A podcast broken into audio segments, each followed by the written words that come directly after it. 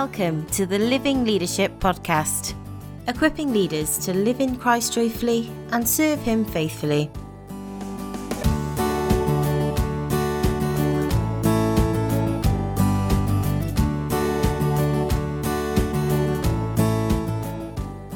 Hello, and welcome to this week's episode of the Living Leadership Podcast.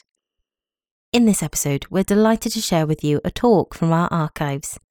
This was first recorded at the Pastoral Refreshment Conference in 2017 and is a talk on staying in step with the Spirit by Paul Mallard.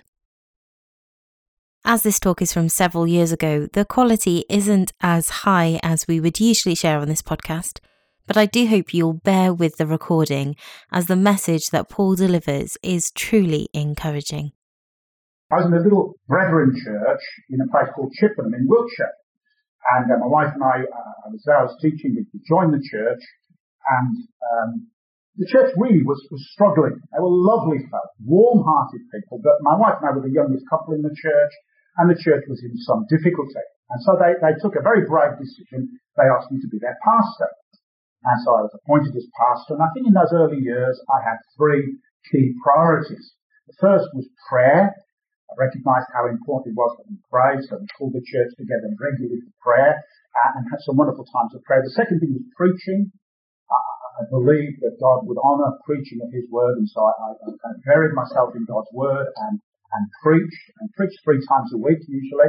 And the third thing was evangelism.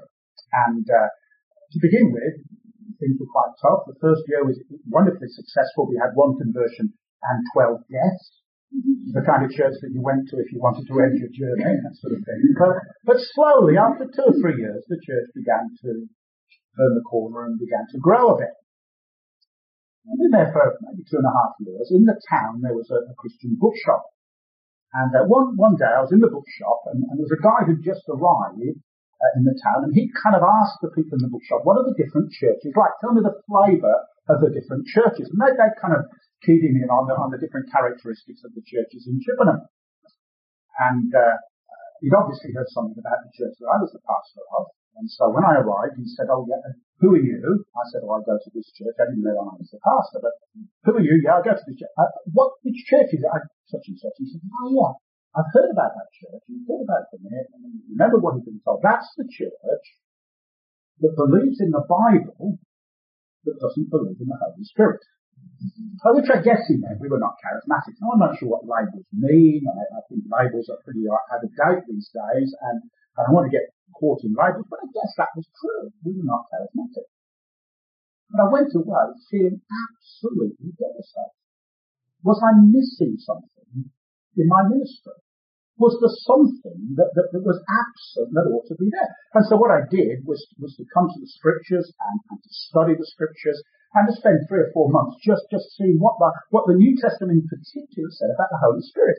And the conclusion I came to is that every single blessing that we ever experience is planned by the Father and purchased by the Son and brought into our lives by the Holy Spirit.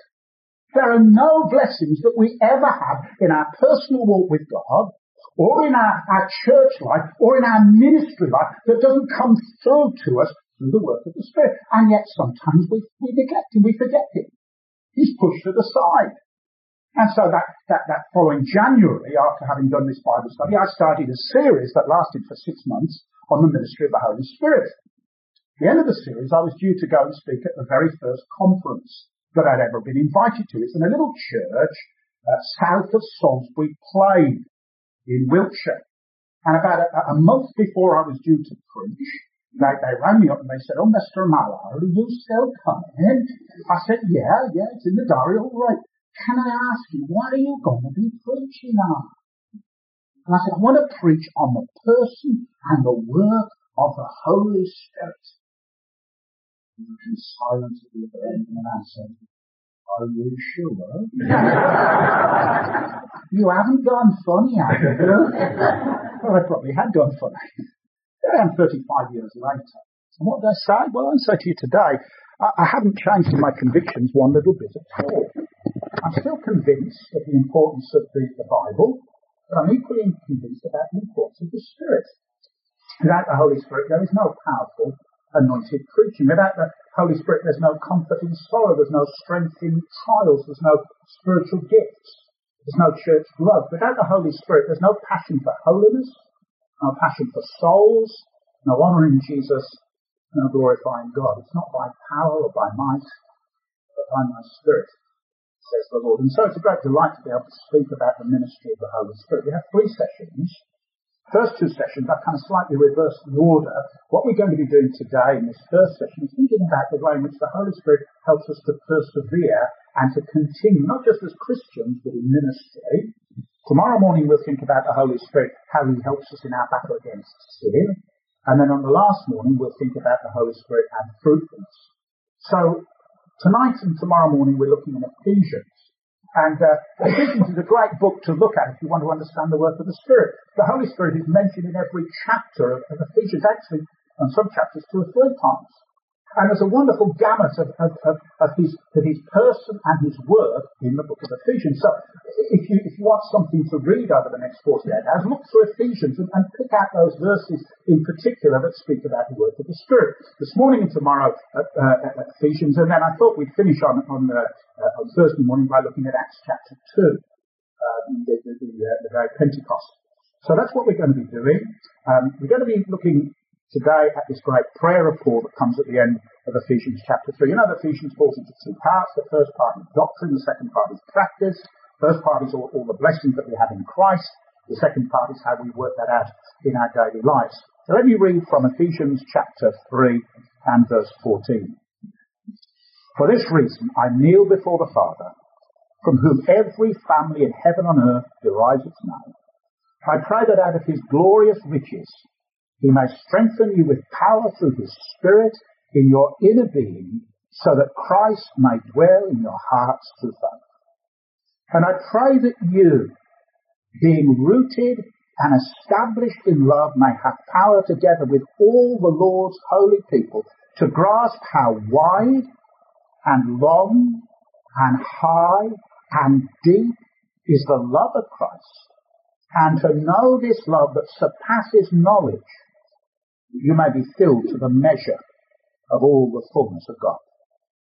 Now to him who is able to do immeasurably more than all we ask or imagine, according to his power that is at work within us, to him be glory in the church and in Christ Jesus throughout all generations forever and ever. Amen. I want to pick up particularly on the second part of Paul's prayer there, middle of verse 17, I pray that you, being rooted and established in love, may have power together with all the saints to know how to grasp how wide and long and high and deep is the love of Christ, and to know this love that surpasses knowledge, that you may be filled to the measure of all the fullness of God. Let me pray, and then we'll start. Father, we want to thank you for your love to us. We want to thank you for the Father who loved us in eternity and set his heart upon us before ever the stars were, were, were, were created, before anything else existed. We thank you for the Son who in a a moment in history came to this earth and, and became a man and lived and died on a cross to save people just like us. He rose out uh, of the sake. And we thank you for the Holy Spirit. We thank you for the one who is co-equal and co-eternal with the Father and the Son. Holy and, and totally and completely God, divine and blessed with, with, with the Father and Son. Want to pray that today as we come to your word, we, we thank you that we have the scriptures. We long for the Spirit to come. That, that, that, that, that wonderful mystery, that wonderful miracle might take place where the Word and the Spirit come together. The, the, the, voice of God and the power of God, the life of God, so that we may be transformed. Ask this in Jesus' name. Amen going to be thinking in this first session about persevering, keeping going. But by that, I don't just mean keeping going so that in five years or in ten years' time we're still in ministry. What I mean by that is keeping going so that we continue to be fresh and vibrant and enjoying our ministries. And that's what we're going to be thinking about in this first session.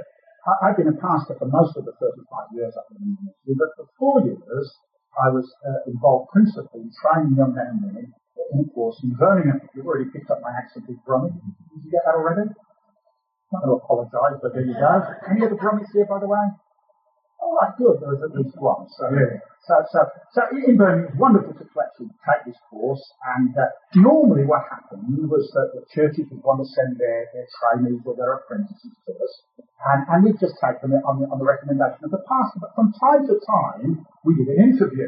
And on, on this one occasion, there's a pastor I knew, and he rang me up and said, we've got this guy, and he wants to do the course, and we would love him to do the course, but you need to meet him first please will you meet him? I said, okay, I'm happy to do that. So we arranged to meet in a coffee shop. And I'm sat there by the door waiting for him to come in. And he came in, and, and, and as he entered the room, kind of blocked out the sun. He was about six foot six foot. He was square, huge bloke. And he walked across, and I thought, well, he's very difficult to tell him he can't do the course. I hope I don't have to. I sat down, and he, I said, tell me a story. And he like, this is, at school when I was uh, 16, I got into trouble, I was in bands, and then I found that I, I, I could work as a bouncer, so I was a bouncer for a number of years, and then I became a bodyguard. I was you mentioned some of the people that he protected, and I knew the names, I was a bodyguard, so but five years ago everything changed. Five years ago I got to know Jesus. I was saved. It's just, I just love Jesus so much, but here's my problem. I'm not very good at reading, and I'm not very good at all kind of. But, but I love Jesus, and I want to serve Him. And, and then he said this, it's like this, he said, my, my heart's up here, and my head's down there. And I want my head to catch up with my heart. Can I come on your course? I said, yes, please. Because that's exactly the kind of guy he is. My problem in, my life, and maybe it's the problem in your life, is that very often my head's up there, my heart's down here. My head is, is kind of engaged in ministry. I, am preaching probably on average three or four times a week now. And, and what does that mean? It means that I can become a kind of a, a sermon producing factory. I just, you know, start on a Monday morning and I just churn out sermons and, and it just becomes an automatic thing. I, I worked out recently, I, I preached something in the week, about 3,000 sermons. Can you ever imagine that? I said, if you all my sermons end to end, SU motivation confusion. very, very uncommon. But you know, that's the problem that many of us face. How do we maintain a heart that is warm and passionate? It's not enough just to say, well, in six years' time, I'll still be in ministry and that's an achievement. Well, it will be an achievement. But will you be vibrant? Will you be in love with Christ? Will you be overflowing with joy? The great danger is that, is that other things take the place of Christ in our lives. What's the biggest challenge in ministry? Just think about that for a moment. Producing fresh sermons, that's a challenge, isn't it?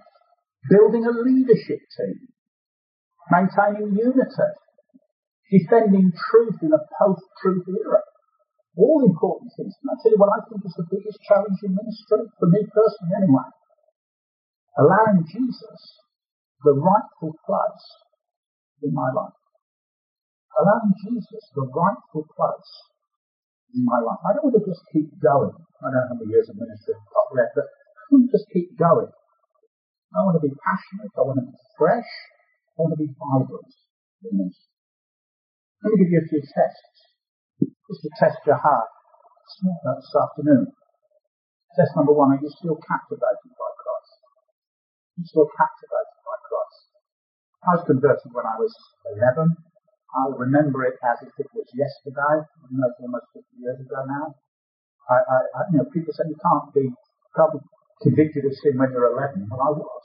I knew I was a sinner. I knew I was lost. I knew I was going to hell. And when I heard the gospel for the last time, I just fled to the cross of salvation. And, and at the age of 11, someone said, well, from now onwards, from this moment onwards, you've got to go and, and try and be a missionary and get a child. And I said, okay, because I belong to Jesus and love him so much very, very kind of childish faith, but it was real. Do you still love Jesus as much as you do? Are you captivated by Christ? Do you long for intimacy with Christ? That's the second test. Do you long for intimacy with Christ? Did you hear his voice this morning? What did he say? Did you hear his voice yesterday? Can you remember the last time Or is that a distant memory? Remember the times when I just love Oh, time alone with the Lord. You remember that?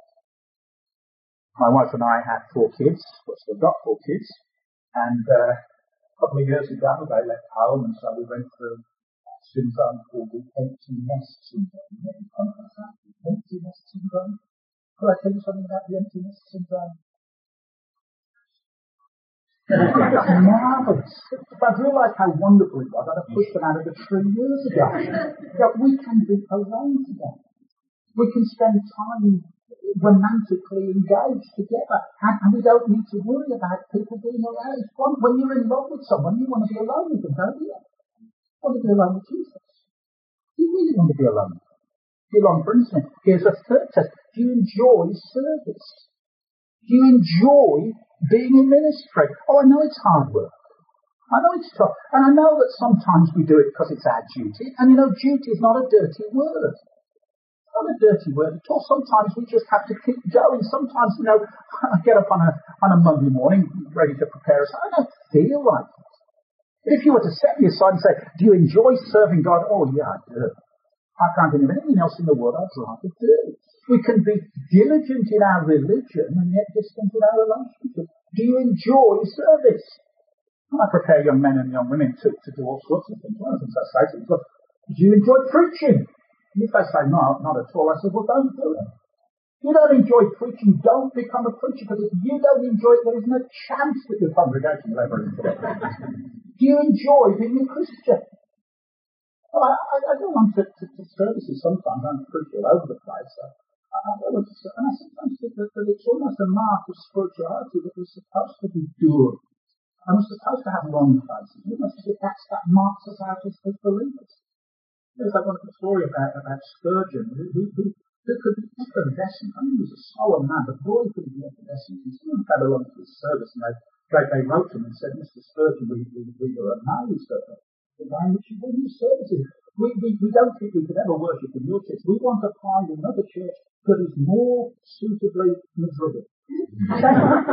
more, I could have taken quite a few of those churches, but do you enjoy your service? Do you enjoy God? Here's another one. Do you love what Jesus loves? Do you love what Jesus loves? Shall I tell you what Jesus loves? He loves it to bits. It's his people. He loves his people. Don't be in ministry if you don't like the Lord's people. Remember the test that Jesus gave of the Good Shepherd? The Good Shepherd, what? Lays down his life for the sheep. How do you know the Good Shepherd? He lays down his life for the sheep. What does the good shepherd do? He lays down his life for the sheep three times. That's the mark of the good shepherd. Don't be a shepherd if you don't have a shepherd's heart. I know that the Lord's people are infuriated. I know that they're frustrated. I know that it's like herding cats sometimes. I know all those things. But you love what the Lord does.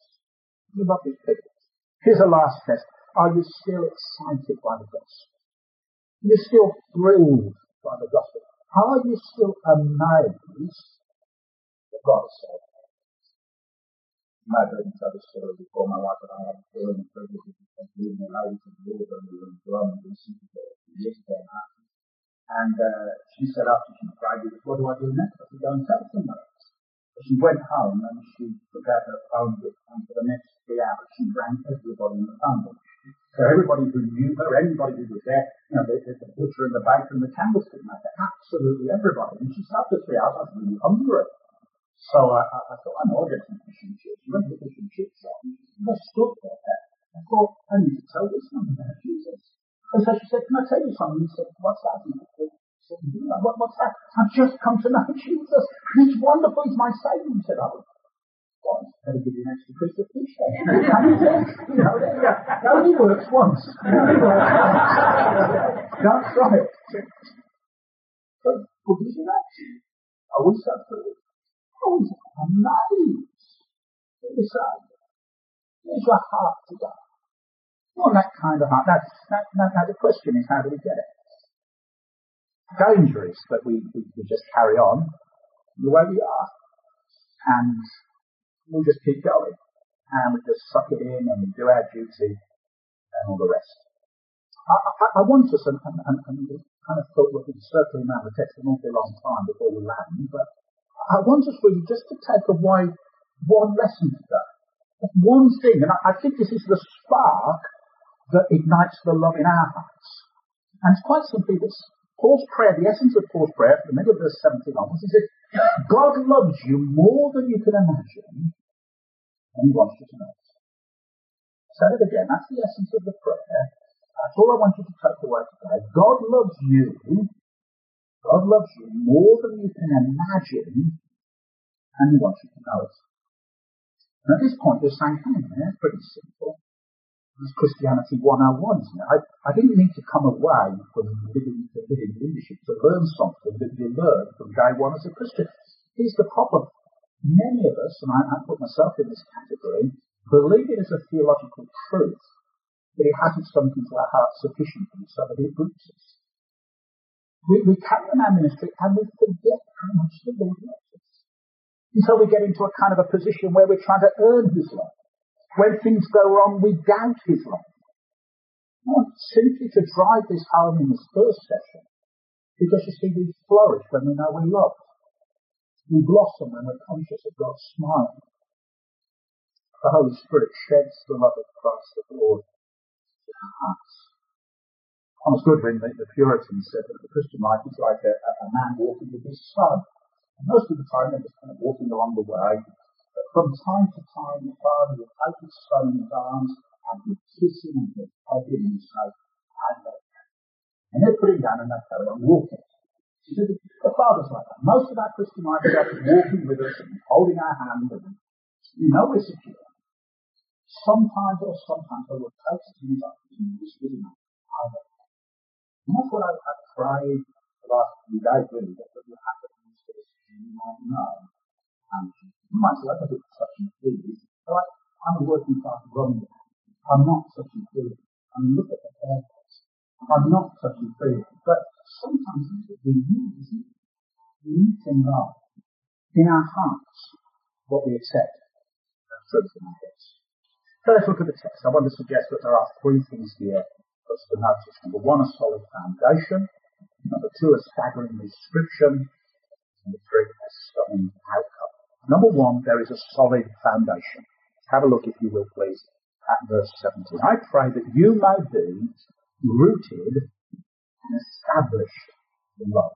I pray that you may be rooted and established in love. There are many things that Paul prays for him in this letter. There are many things that he could have prayed for them. They're in a difficult, uh, uh certain situation. They're surrounded by paganism. There's false teaching. All sorts of things are going on. But what does he pray? I pray for your roots and your foundations. I pray that you may be deeply rooted. The, the word there is, is, is, a picture from nature, isn't it? It's, it's a, a, a nature picture, not a sapling, but a mighty oak. When the drought and the storm comes, I pray that you may have stability and health and fruit, that you might know how much God loves you. That should be the, the, the, the, ground in which your life is based. That's, that's the ground in which you put down the roots. Love is the best soil in which the Christian life can flourish. I want you to be rooted in Christ so that you'll have stability and strength and freshness and health. Into the picture in Psalm 1, that the tree that is by the riverside that puts its roots down into the water, whatever happens, it stands firm. When the drought comes, it stands firm. When the wind blows, it stands firm. That's the first picture. The second picture is from architecture. The foundation is talking about the foundation of a building. The most important part of any building is the bit you can't see. The most important part of your life is the bit that no one sees. They see the visible, they see you when you're in the pulpit or when you're in the counselling room or when you're, you're doing something around the church, but the bit that they don't see is the foundation, the bit that's under the ground. I pray that you might know in the foundation of your life how much God loves you. Those two pictures side by side, the tree and the building. I pray that you may be rooted in love, that you may have a foundation on love. What he's saying, I pray you might know how much God loves you. Why do we need to know how much God loves us? Well, we need it for service, don't we? We need it when we suffer. We need it when we fail. We need it when we sin. I'm not going to be saying a great deal about suffering over these next couple of days. Um, my wife and I have walked with suffering very closely over the last 23 years. She, she was diagnosed very recently with multiple sclerosis, but she's been in a wheelchair for 23 years now. A whole range of things. And, and as we struggle with that, we, we come to understand that there are, there are things that God does in our lives in order to prepare us for ministry. And there are things that are happening in your life at the moment, or maybe have happened or will happen, that are preparing you for ministry. And, and, and it's good to understand God's purposes. None of, none of the suffering that God allows in the lives of His sons is ever wasted. It's always for a purpose. And very often it's not just to bless us, it's to bless other people. He crushes us for the sake of other people. But there are times when we just don't understand the purpose and the only thing that we can hold on to in the deep foundation of our lives is that although I don't understand this and I can't grasp it and I can't get it, I know that He loves me. He loves me too much to treat me in any way that is unkind. I had a little grandson, in fact, we were with him yesterday, my little grandson drops on my lap. I, I love him to bits. He's got a wonderful name. His name is Moses Josiah Malachi. That's a great name, isn't it? You need to praise him for that name. if Moses is on a side and going across the road and he hits the curb and falls over and skins his knee, and he runs to me. Now I'm a great educator. I was a teacher for five. I'll tell you what I do. I, I see this is only two, but here's an opportunity for education. I take him in my arms and I, I don't hug him. I hold him at arm's length and I say, now notice I want you to understand this. This is important for you to understand. It's a lesson in physics for you. You were, you were going at, at, such and such an angle to the curve. If you'd been at 37 degrees to the meridian, you wouldn't have come over, but, but you were 38.5 degrees. And, and you know why you're crying? It's because you have pain in your hands. Do you know why? Because your central nervous system is sending a message from your pain receptors to your brain. And you know why you want a hug? Well, that's all to do with Freudian analysis and parental uh, deprivation. Do I do that? No. I take him in my arms and I hug him. There are times when God does not explain. We do not live uh, explanation through our senses. Live by God's love. What Paul's saying here is that I want you to have that foundation. You will not survive in ministry unless you know that you're loved. You will not continue in ministry unless you know that you're loved. And, and, and, and it's great to be loved by the Lord's people. It's great to be loved by our partner. I've stayed in ministry because of the grace of God and because of the patience of the church and because of the love of the good woman. But apart from that, sometimes those things are not there. One thing that will keep it going is knowing, knowing that we're loved. So there you have a solid foundation. Number two, look at a staggering description. Staggering description. Pray that you may be rooted, and established enough. You may have power together with all the Lord's holy people, all the saints, to grasp how wide, long, and high, and deep is the love of Christ, and to know that love it surpasses knowledge. Interesting, and those of you who are Greek scholars will know that the word for grasp there is a very strong word. In other words, I, I don't want you to just have an intellectual assent. I don't want you just to have a, a, a general kind of knowledge. I want you to grasp this. I want you to, to, to be gripped by it. I want it to seize you. I want it to lay hold of you. I want it to control you. I want you to feel the grip of the love of God in your heart, in your life. I want you to know that. When my boys were small, um, you've seen the Pink Panther, haven't you? Seen the Pink Panther and, and his, his servant Cato who hides behind the wardrobe and jumps on top of him. Remember that? My boys used to do that. They would, I'd come in from church and they'd dive off the wardrobe or they'd dive from the set or they'd be hide. And we used to wrestle about and fight about. My wife would scream at them and be careful, you know, be careful, they're only little boys. She stopped doing it when, or they stopped doing it when she used to shout, be careful, you're killing as an old man. and then it all kind of changed. But, but when we'd been wrestling around on the floor in one another's arms and, and you know, all sorts of stuff, and I'd pick them up and throw them against the wall and they'd bounce and, you know, but you know, the idea. I look at my arms and I grip me. And that's the word which is used here. To grip, to grab, to hold on. I want you to be gripped by that. And then he has what Charles Simeon calls four magnitudes. How wide is this love? Well, it crosses time and space and history, crosses continents and cultures, human divisions save sinners. It's a love that is so wide that it encompasses even me. It's a life, love which is for the unworthy. The love that we used to sing about, didn't we, in, in Sunday school? Wide, wide as the ocean. That's how wide it is. So wide that when his enemies take him and they throw him to the ground and they drive nails through his hands and his feet and they lift him up and for the very first time the whole weight of his body is hanging on there, those points of pain and wrist and foot and hands there and what oh, is his side. Oh, Almost symbolically, his arms are outstretched. They're outstretched to a lost world. How wide is his love. It's, it's a love that encompasses people from all sorts of backgrounds. One of the great themes in the last couple of chapters, it's a love that, that crosses the barrier between Jew and Gentile. It's a love that is infinitely wide. And how long is that love? Ephesians 1 4, He chose us in Christ before the foundation of the world. His love was, was set upon you today. Just think about this gratitude. His love was set upon you today, not when you first believed, not when you were a child, not in, in, in, the, in the time of your grandparents or your great grandparents, not, not even in, in, in, the time of the cross when Jesus died on the cross for you, not even, not even in the time of Isaiah or Abraham or, or, or, or, Eden. He loved you in eternity. He loved you before the foundation of the world. Think of the enormity of that. Knowing what you would do, knowing what you were, knowing your failures and your faults and your foibles, he loved you in eternity. Augustine, the great theologian, was once asked, what was God doing in eternity? And he rather simply replied, preparing a place of punishment for people who ask him questions.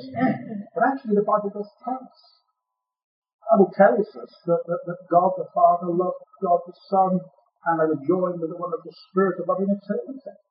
A love that, that you can't imagine and you can't compare, you can't even begin to compute.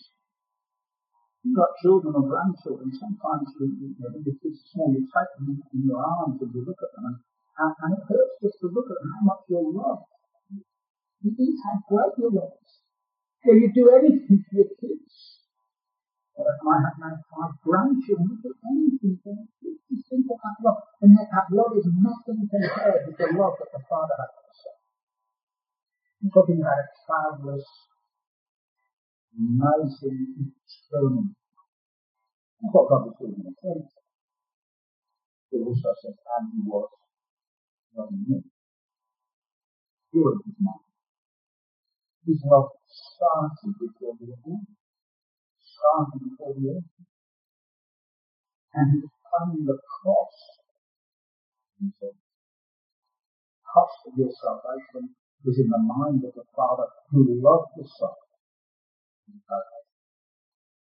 Eternity, the Son agreed with his Father's rest and come and die for him. Isn't that wonderful? Isn't that just kind of, oh, you, know, you might grasp that I don't just want you to know it. I don't want you to just put a tick in a theological box. Yeah, we talked about the love of God too. I want you to be grasped by it. How wide? How long? How hard?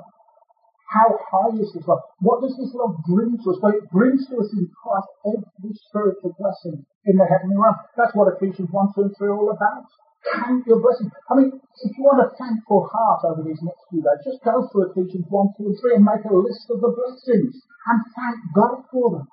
Now, we, we, we're so good at belly aching, aren't we? We're so good at complaining when God has blessed us with so much. He has justified us. Our sins are not just forgiven, we are, we are clothed in righteousness of Christ. God looks upon us and He doesn't see our sin. He doesn't even see us as, as, as, as, forgiven people. He sees us in the righteousness of His own Son. He is sanctifying us. He is changing us. He is transforming us to make us like Jesus. He will glorify us. One day, my wife, who hasn't walked in a straight line without help for 23 years, we'll run in God's presence. We will dance together in God's presence, which is amazing because I've never danced with anybody anywhere at any time. But you do all sorts of things in heaven. My mum is coming to the end of her journey at this very moment in time. My mum was converted after my death. And she's going to see my dad in heaven for the very first time. This is husband and wife and brother and sister. He will glorify us. He's given us His word with all its promises. God our Father loves us. Jesus our Saviour died for us. The Holy Spirit dwells within us. We have the body of Christ to, to support us and encourage us and cheer us up. We have a glorious hope and inheritance. He has lifted us up. He has raised us to the heavenly realms in Christ. That's how much He How wide, how long, how deep. How deep is His love? His love is as deep as Calvary. His love is as deep as Calvary. There is the Son of God, beloved of the Father, and he is betrayed and he is beaten. He is despised and he is tortured.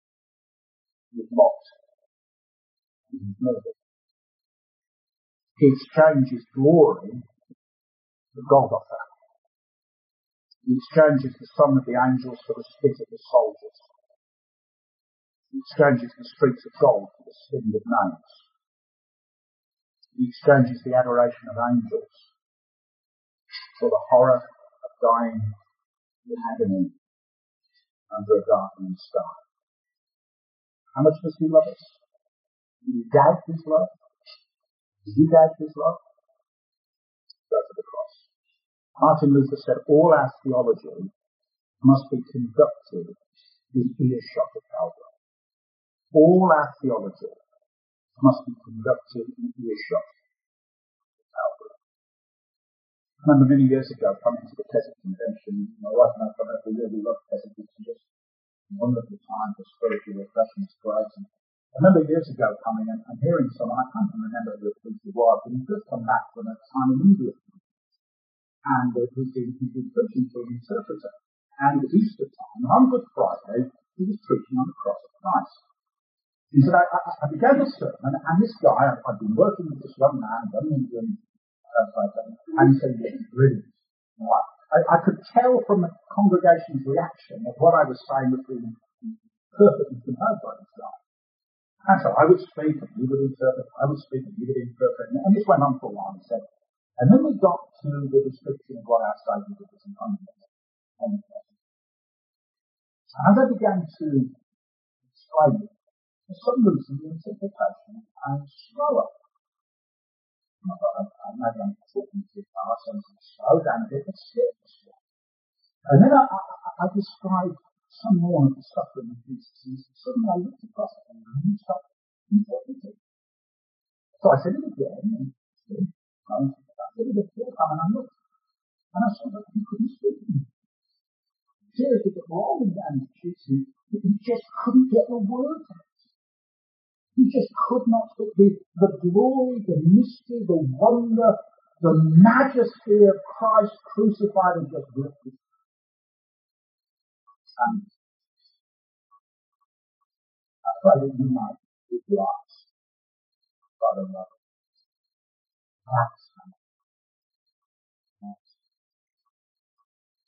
So, we have a solid foundation. That foundation of your life today, you really believe that? Some of you probably come here in difficult circumstances. Some of you may have come thinking you want to give up your ministry. I've been in ministry 35 years. There have been two occasions when I thought my ministry was over. I thought that I couldn't continue because all sorts of circumstances. Look, God kept me there, but maybe that's how you feel solid foundation is actually, it's not my ministry that's the most important thing, it's God's love for me. And a staggering description. It's interesting, isn't it, having given these amazing dimensions, look at what Paul says in verse 19, and to know this love that surpasses knowledge. When I've told you everything I can tell you about it, there's still more, and there's still more, and there's still more, and there's still more. And so finally, look at the stunning outcome a stunning outcome. You may be filled to the full measure. of God. You may be filled with all God's fullness. There's a sense in which that's what we're praying for this weekend, and, and we'll say a little bit more about the filling of the Spirit tomorrow. What does that mean? It's interesting that he's been speaking about having Christ dwell in the heart, richly being filled with Christ. Here he's speaking about being filled with God. In chapter 5 he speaks about being filled with the Spirit. What, what does it mean to be filled with all the fullness of God? I, have read all the commentaries I can. I've listened to sermons. I'm not sure I fully grasp it. I think it means to be controlled by God. We'll, we'll, think about that a bit more tomorrow. I think it means to be transformed by God. The next three chapters are all about working out our Christian life in the church, in the world, in the home, in the workplace, in the middle of spiritual warfare. It, it certainly means to be transformed by God, but I think ultimately what it means is to be utterly and totally satisfied with God. To be totally kind of blown away with who God is. Because after all, that's what He created us for. He made us so that we would know Him eternally. That we would glory in Him eternally. That we would rejoice in Him eternally. To be filled with the fullness of God is, is our ultimate destiny and our ultimate joy. To know Him forever and ever and ever and ever and ever.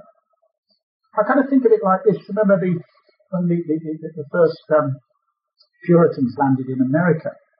What did they know of the American continent? They knew a, a little strip of land on the eastern seaboard. That's all they knew, just this tiny little strip of land. What lies beyond the strip of land? Who knows? No one amongst those Europeans, those first European settlers, had ever heard the roar of the Niagara Falls. They hadn't stood on the shores of the mighty Mississippi. They hadn't gazed at the Rocky Mountains or wondered at the Grand Canyon and the Great Lakes. They hadn't visited the glaciers and the snowfields of the north. They hadn't crossed over to the Gulf of Mexico and seen a thousand glittering islands. They had not gone into the south and seen the Amazon and the Andes and the rainforests. They were yet to discover millions of new and exquisite forms of life. All they knew was this tiny little strip of land. And yet for the next 400 years they would explore a continent in this life, what do we know of God? Well, we know a lot in Christ. The Spirit delights to show us. This is a prayer for knowledge, but our knowledge is just that little strip of the borderlands of the majesty and the mystery of God. But we spend eternity doing exploring God. It's exciting to see new vistas of the majesty, the wonder, the glory. That's what I think it means to be filled with the fullness of God. And it begins now. But now it's just like the living reading. It's just, just like the first page of the preface of the whole novel. And we have the whole novel Where does it begin? By being excited I, I, I was a life preacher before I was a, a, a, a full-time pastor. I used to go over to this little church in a place in which called Rotten Kent. And the, the secretary of the church was an old bloke, an old man called Mr. Mars. First time I went, he said, Oh, my name's Mr. Mars. I'm the secretary of this church. And if the Lord spares me, on my next birthday, I shall be 96 years old. Good. And so I went back the next year and he's preaching me, hello, my name's Mr. Marsh. and if the Lord spares me next year, I shall be 97. And so it went on until I went one year and said, Oh, my name's Mr. Marsh. I'm the secretary of this church. And if the Lord spares me, next year I shall be 100 years old. And then I'm going to retire as church secretary. Which I thought was a bit lax, but, but this is what I remember of him, apart from the, the, the, the, the, upping of his age. Later in the back, and he always prayed the same prayer. Father, thank you for bringing this young man preach to us today. And today, this is our prayer. We want to see Jesus. Because he is the darling of heaven, and he is the darling of our hearts. Show us Jesus, and we'll be satisfied. Holy Spirit loves to show us the darling of heaven and God.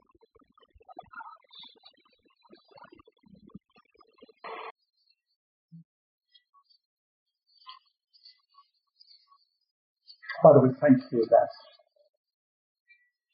you love us. Easy to sight.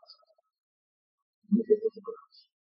Forgive us, Lord, when we allow other things to take your place and our greatest good is Jesus.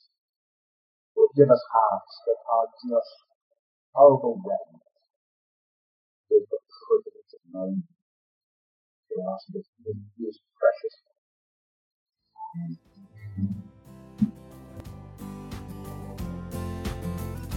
Thank you for listening to the Living Leadership Podcast. We hope what you've heard today spurs you on in your walk with the Lord. If you're encouraged by today's episode, consider sharing it with a friend or colleague, or leaving us a review on your podcast app of choice to help others find us. If you'd like to engage further with us on anything we've discussed today, we'd love to hear from you. You can find us on any major social media application at Living Leaders or you can visit our website www.livingleadership.org, where you'll find even more support and resources to help you live in Christ joyfully and serve Him faithfully. Blessings.